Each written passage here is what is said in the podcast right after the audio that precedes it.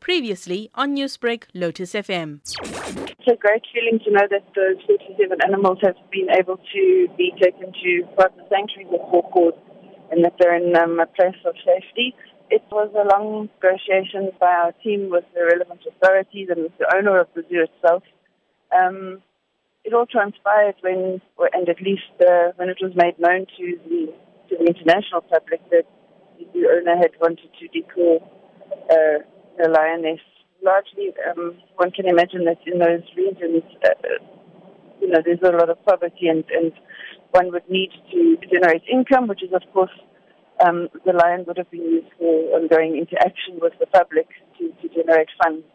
And with the international public outcry, as well as the intervention of Four Paws, we were able to finally um, bring those animals out uh, just a few days ago.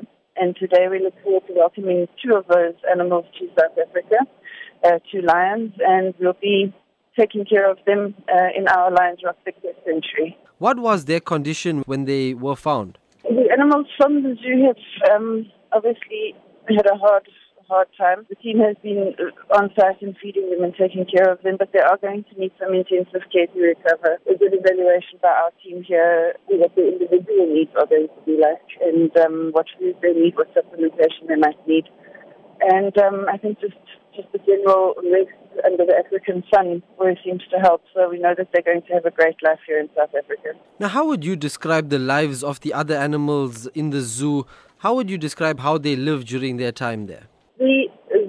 Apparently was incredibly small. It just the, many of the animals had just some square meters um, behind cages. I think that they did not get sufficient uh, food, um, and definitely not veterinary care and those kind of things are absolutely essential to having a good quality of life. They did not receive that.